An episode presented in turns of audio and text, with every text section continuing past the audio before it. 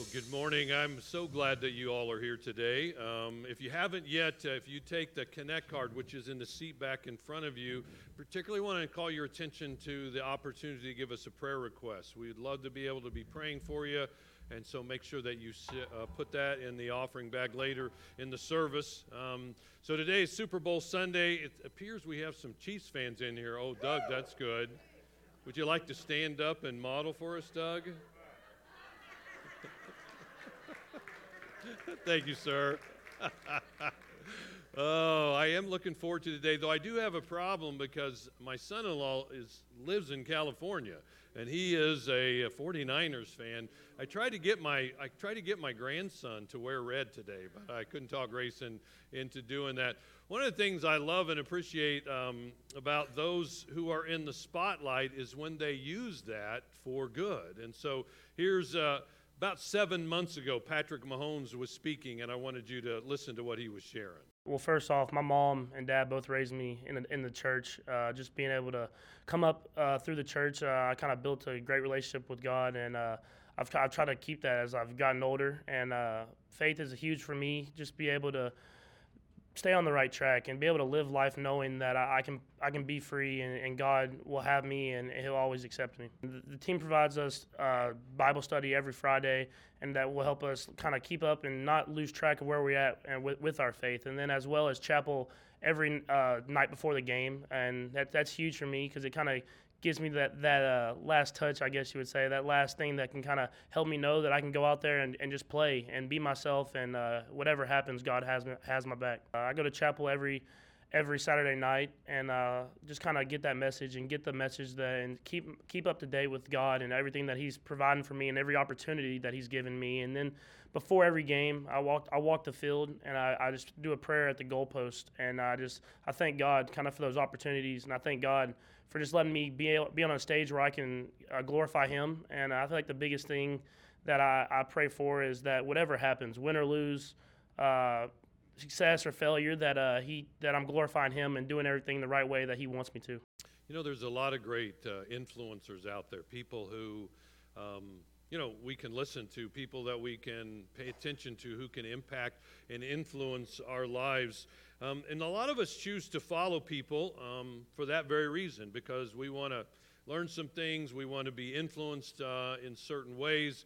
And so many of us follow people on social media. I follow a lot of people on Twitter. I know that ages me just a little bit. Um, but uh, as a pastor, there's some pastors that I enjoy following. Not a lot of pastors, because just honestly, pastors are a little bit weird. Um, I, there are some leaders that I do follow. Um, a new one recently, Ray Dalio, some guy found a, um, John Maxwell, because I want to be influenced and learn, you know, how I can be a better leader to those around me. Of course, I'm a sports nut, and so I follow some people in that regard. The whole barbecue thing, I love grilling, and so I follow Meathead. Not the Meathead from the Archie Bunker show way back in the day. Um, some technology. But I follow a lot of people, and the reason I do is because I want to learn from them, and I realize and recognize that they influence me in some ways. Now, I know that there's some of you out there that this whole idea of following people on social media is like, what, what even is that? But even for you, you have people in your life who've influenced you, right? People who maybe are heroes from the past or the present that because of either how they live their life or because of some of the choices that they've made, but because of what they do, you pay attention to them and they have influenced you in good ways, um, strong ways, and even important ways. So, who are some of the top people that influence you? So I want you to take a couple moments and turn to the person next to you, or you can write down if nobody's sitting next to you, who are two or three people in your life who've had a significant influence. Now, let me give this caveat. We all realize we'll probably say Jesus, right? Okay, so that's a given. So you don't have to share that one. Share somebody else. Who's somebody who's had a profound influence on your life? Take about 30 seconds and tell the person next to you.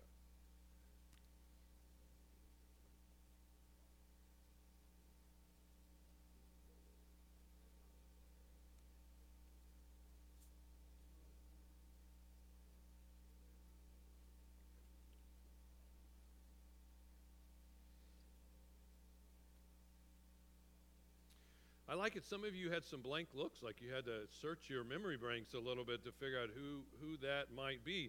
I think the element of influence is, is something that we need to think through. I think this whole idea and element of who influences us is significant. In fact, it was the Apostle Paul who said this in 1 Corinthians. He said, Don't be misled. Bad company corrupts good character.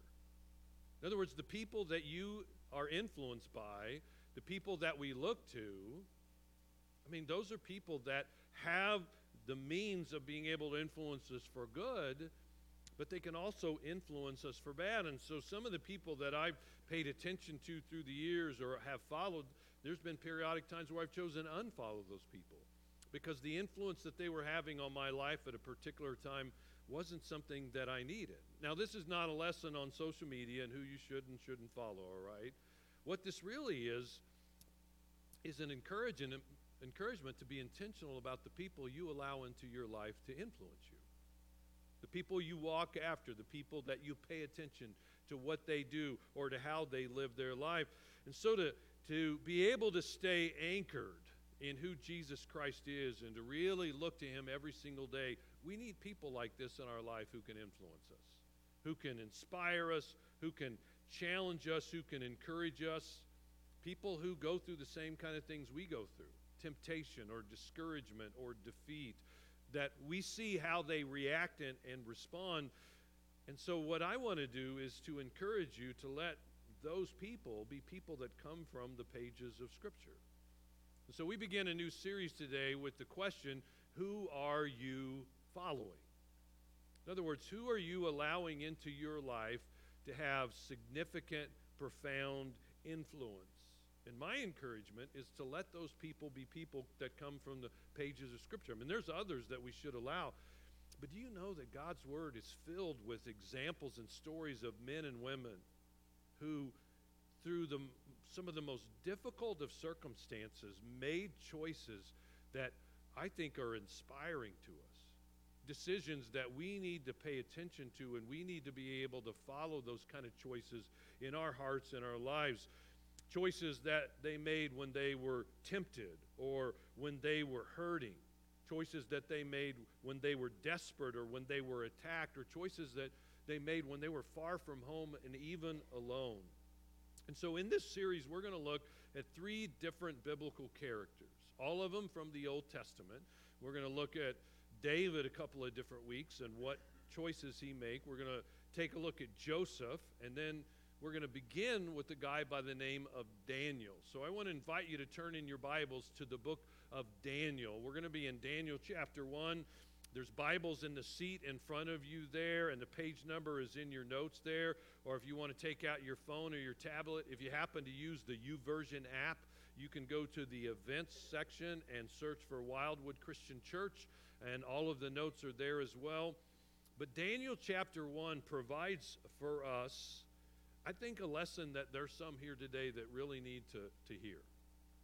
That the choice that Daniel made, some in this room today need to be able to pay attention to. Now, it's important to set up Daniel. So, where we're at in this particular story, so God, through Abraham and then through Moses, created and then led his people to this place that's called the Promised Land. So they became this great nation under King David and under King Solomon. They were God's people, right? God watched over them. But at the death of Solomon, the nation became divided. So you have the northern kingdom of Israel, the southern kingdom that's called Judah. And though they're divided, they share one thing in common. And that one thing is that they were always prone to follow after other gods. God said, Worship me alone. If they continue to follow after idols, I mean, just throughout their, the history of God's people.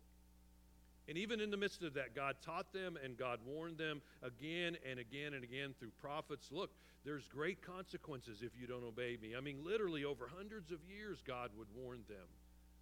And so, eventually, the northern nation of Israel had so dishonored God that they finally just were taken off into captivity.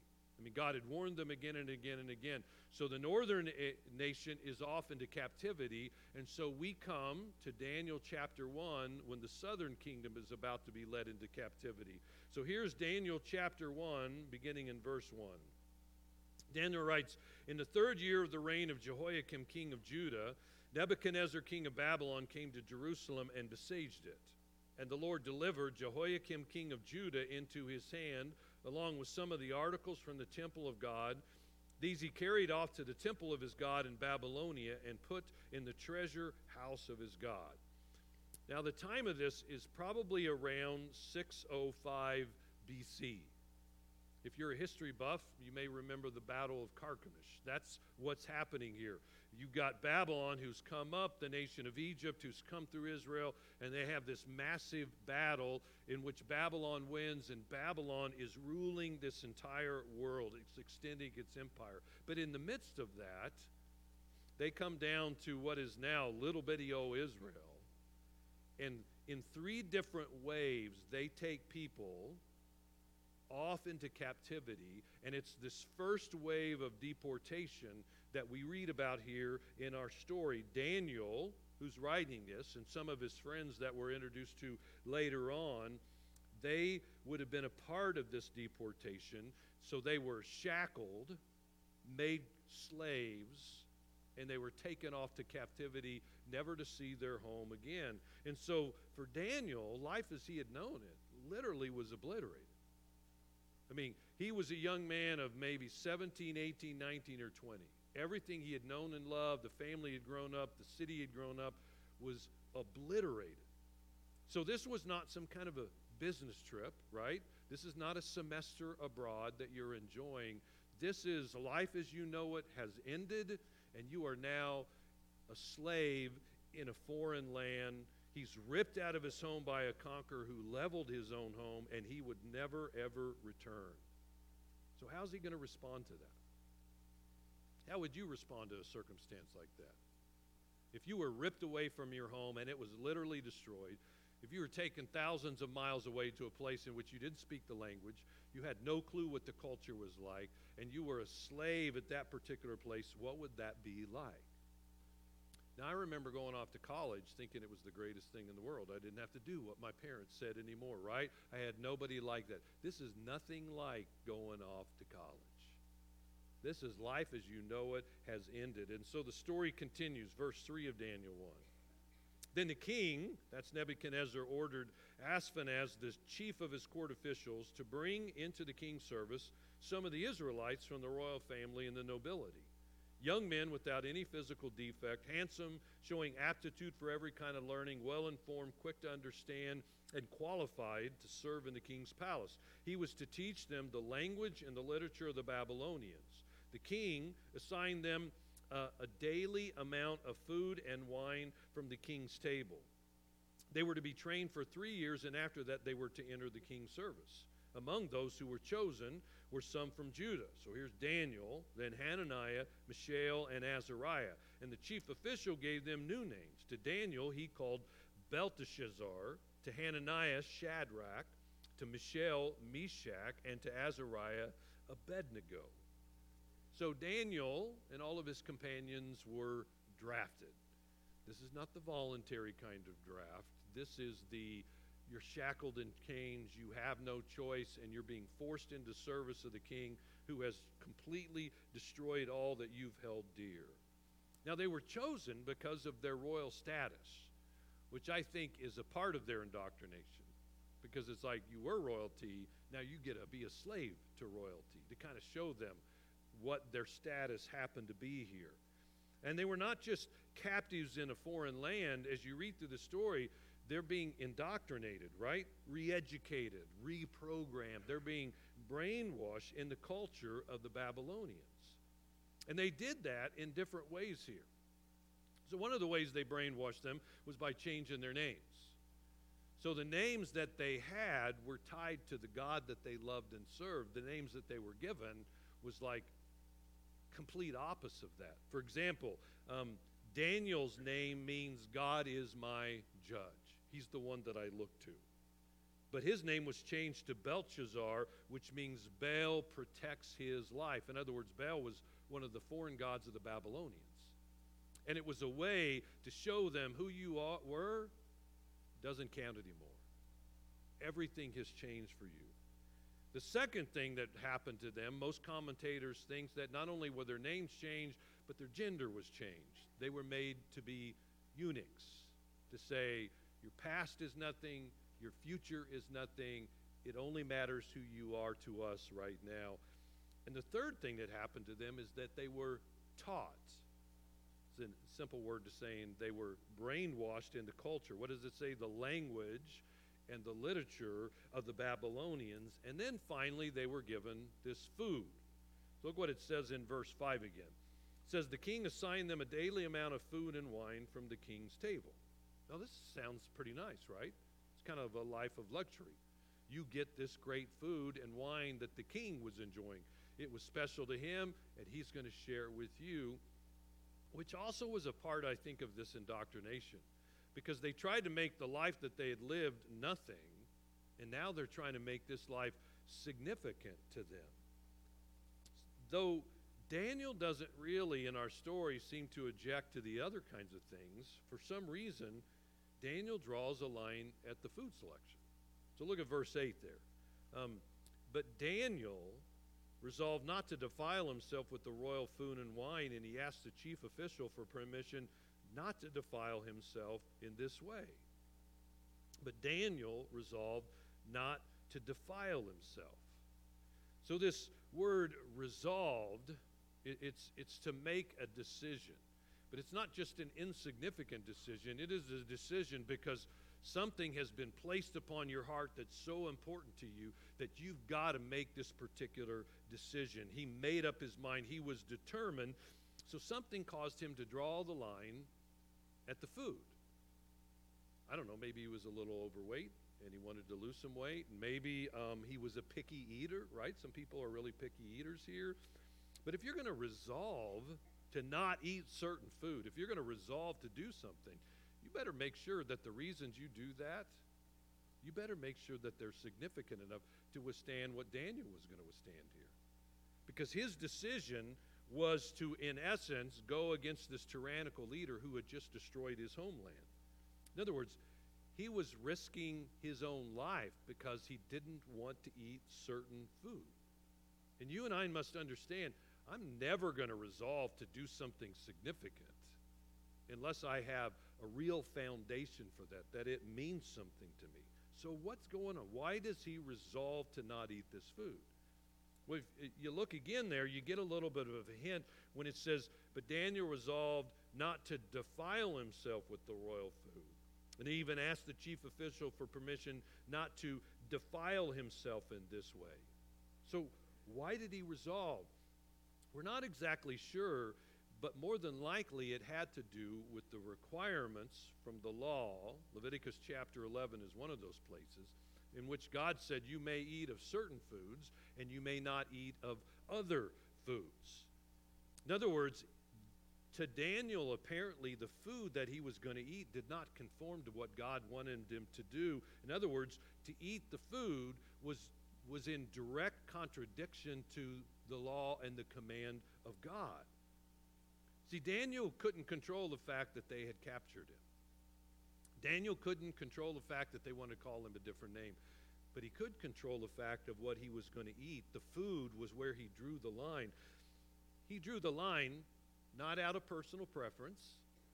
He didn't draw the line because he was lactose intolerant. He drew the line because he wanted to please God in every way in his life, and he knew that God said, Don't eat this. Don't do this. And as a result of God's command, Daniel resolved, he drew a line. He says, I'm not going to do that no matter the consequences. Daniel's desire was to please God in everything that he did. And so, even though he lived in a foreign land, he said, I'm still under what God wants me to do. So, what happens when he makes this resolution? Verse 9. Now, God had caused the official to show favor and compassion to Daniel, but the official told Daniel, I'm afraid of my lord the king, who has assigned your food and drink. Why should he see you looking worse than the other young men your age? The king would then have my head because of you. So Daniel draws the line, and the guy says, I'm not losing my head just because you don't like the food. So Daniel's got to figure this out. Daniel's got to decide, what am I going to do? But I want you to notice, even as he's drawing the line and says, I'm not going to do this, how respectful he is to this particular guy. Verse 11 says, Daniel then said to the guard, whom the chief official had appointed over Daniel, Hananiah, Mishael, and Azariah, Please test your servants for 10 days. Give us nothing but vegetables, vegetables to eat and water to drink.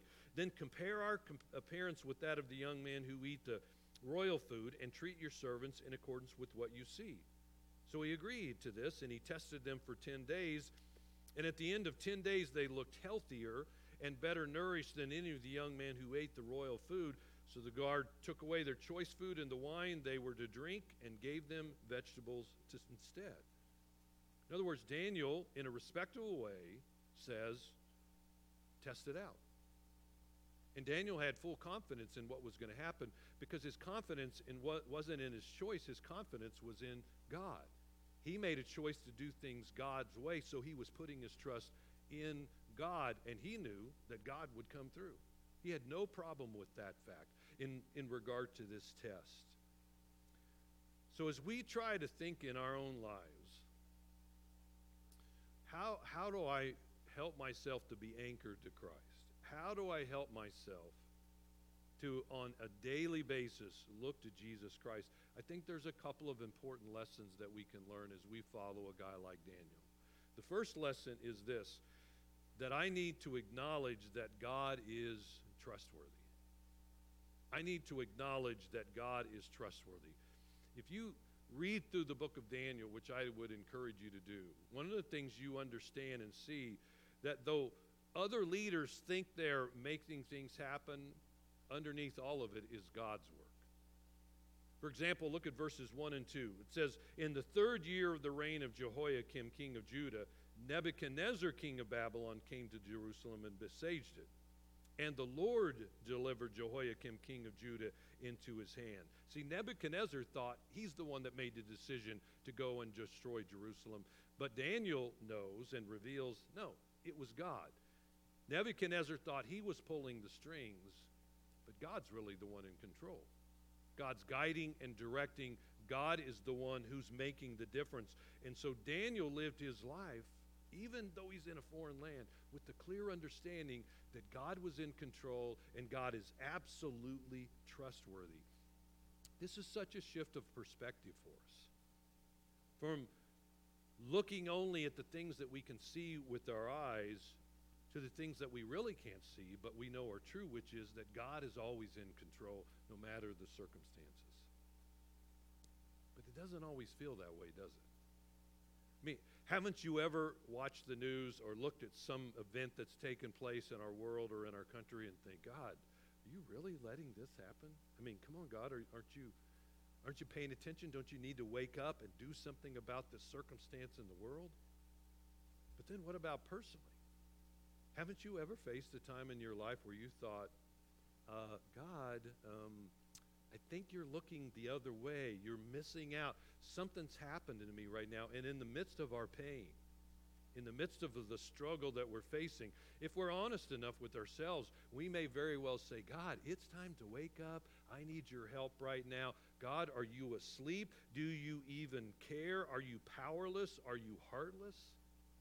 And in the face of some of the things that we've dealt with in our lives, our perspective can be God, what is happening? The question is is it possible that there's another perspective we should have? I love what Eric Raymond said. He said, instead of interpreting God's character in light of our circumstance, we must do the opposite and interpret our circumstance in the light of God's character. So, for example, a husband and a wife they're going through a really rough spell. There's a lot of arguing, a lot of disagreeing, a lot of those looks at the other person like, and I married you for what reason? And this couple begins to doubt the Word of God and God's character by questioning is my marriage even going to work? Maybe somebody loses their job and they face a huge financial setback and they've been digging into the savings that they have, and that's kind of running down. and we begin to suddenly wonder, God, are you, you know, paying attention? And they become anxious and increasingly um, distressed about that. So the question for us is is there another perspective that we can have? We need the perspective of Daniel. He knew that God was in control, that God was trustworthy. So he knew that even though he was ripped out of his land and far, far away, there's another way to look at life. And that's really what we're trying to do as a church family to allow the filter of God and His being in control to be a part of everything we do, that we focus on Him every day and allow Him to help us to be able to see that which sometimes we can't even see. That He's working in this world, in your life and in my life, even though we can't see it. That's why Paul says in Romans 8 28, and we know that in all things God works for the good of those who love Him, who've been called according to His purpose in all things, God is working. Always, absolutely, is working. And He's working to bring His glory in our good. My struggle is my perception of what is good and God's perception of what is good is sometimes two different things. And so often, what we can see, the pain and the difficulty in front of us, what we can see is blocking our ability to see what God is actually doing behind the scenes. Just because I can't make sense of something, or just because I can't see what God happens to be doing in a circumstance, doesn't mean God isn't working. It just means I'm a human being with very limited perspective that's focused on what I want. And so I take a step back and I put my trust in an unlimited God who is all wise and eternal, who is working for his glory and my good, and He is completely trustworthy. That's why I love Psalm 145, verse 13. The writer says, Your kingdom, speaking to God, is an everlasting kingdom, and your dominion endures through all generations. The Lord is trustworthy in all He promises, and He is faithful in all He does. He is trustworthy, He is faithful. And when we operate from a mindset that realizes that God is always in control and that He is always trustworthy, it completely changes our attitude and perspective of life. So when we can't see, we trust that God is working because He always is. So we acknowledge that God is trustworthy. And the second thing we learn is this that we invite God into the equation through obedience. We invite God into the story. My obedience to God opens the door for God to use me and to work through me. See, Daniel had a decision that he had to make, and he made it. He resolved, it was placed upon his heart. He made a choice based upon the truth of God's word. Verse 8, again, but Daniel resolved not to defile himself with the royal food and wine. And so, you and I, we find ourselves in different environments in which we are pushed in regard to our understanding of God and what is right and wrong. In work, right? In the work environment, um, we come at times face to face with some is this the right thing to do? Is this what God would want me to do? I mean, in college, good grief, that's an environment in which we're significantly influenced, you know, by our peers, right, and the choices they're made, but even by the influencers, teachers, and faculty in regard to other things. And so we're placed in these situations, and there's a whole lot of others. Sometimes those situations are good for us because they teach us and they challenge us in regard to is this something I believe? Is this something that's important to me? They also teach and challenge us that there's some things that I don't have to make a big deal about. Daniel didn't make a big deal about his name here. He always includes his name through the whole book. But it was like, here's the thing that he did draw the lion on. And so when the pressure of whatever environment it is pushes against the will of God, what are we going to do? What kind of a choice are we going to make? Will we make a choice to honor God? Or will we make a choice to honor ourselves? So for Daniel, his decision was solely based upon the truth that he wanted to please God no matter what. I mean, that's a significant kind of a thing in his life. No matter what, I'm going to please God. Now, I need you to understand this. When we choose to resolve to honor God, he enters into our situation. So when I choose to obey God in an area, I choose to honor Him, He steps into our situation. Now, for Daniel, that meant favor and blessings as you read in this story. For some of us, that may mean we lose. We lose out temporarily, but we recognize that eternally God is always working in our life. God may, you know, choose to advance you in a present difficulty because of the choices you make, or God may choose to remove you from a circumstance because you make the right kind of choices for Him. But when we bring God into the equation, He will always work. And Daniel's motivation was to please God in everything he did. So, where do you need to invite God into your life through your obedience? So, as we listen to that verse, verse 8, but Daniel resolved not to defile himself with the royal food, what specific thing comes to your mind? What specific area comes to your mind that you're thinking, that may be an area I need to make this resolution? What is a choice that you're being required or forced or compelled to make that goes directly against the will of God? Now, here's something you got to be careful. Don't make God into your magic genie. I can't tell you the number of times that I've heard people say, well, you know, God told me to do this, or, you know, God's leading me to make this choice, when it's very clear it's completely against the teaching of Scripture. And so there's this danger that we somehow manipulate God into being our magic genie to do the what we want to do, and then we turn around and we say, well, it was what God told me to do. Jesus got on the religious leaders for that very thing in that day. Mark chapter 7 and verse 9, Jesus said to them, You have a fine way of setting aside the commands of God in order to observe your own traditions.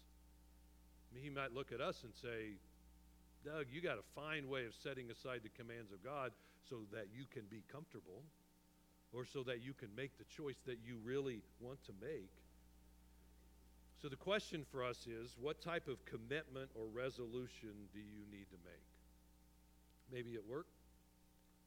Maybe it's in some relationship that you have. Maybe it's a personal decision about how you prioritize your time or how you, you know, how you spend your money.